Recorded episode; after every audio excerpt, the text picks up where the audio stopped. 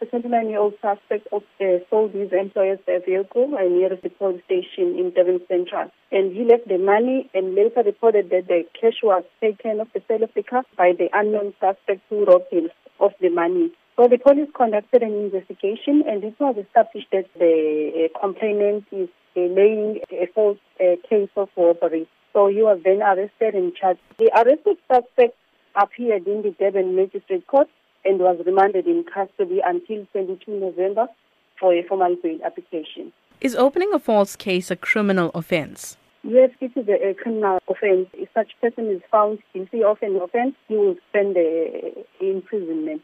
What are the possible charges that one could face if they do open up a false case? They can face the charges of perjury and defeating the ends of justice.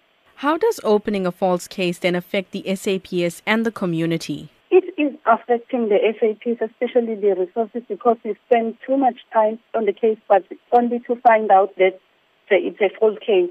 So this is affecting the staff uh, instead of focusing on the other cases, uh, and then they have to investigate a, a false case that a person has opened. What is your caution to those then that do open up false cases? We are warning the members of the public that uh, are still opening the false cases that if they continue doing such things, they will be arrested and they can spend a long time in jail.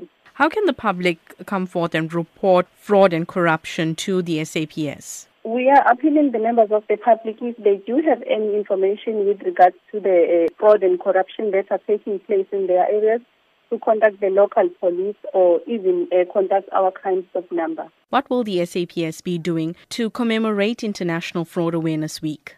We are conducting a, a, number of awarenesses in our community and we are working together with the CPF and other stakeholders where we are warning the members of the public not to be involved in crime, not only fraud but all the crimes and we are also urging them to report such crimes to the police.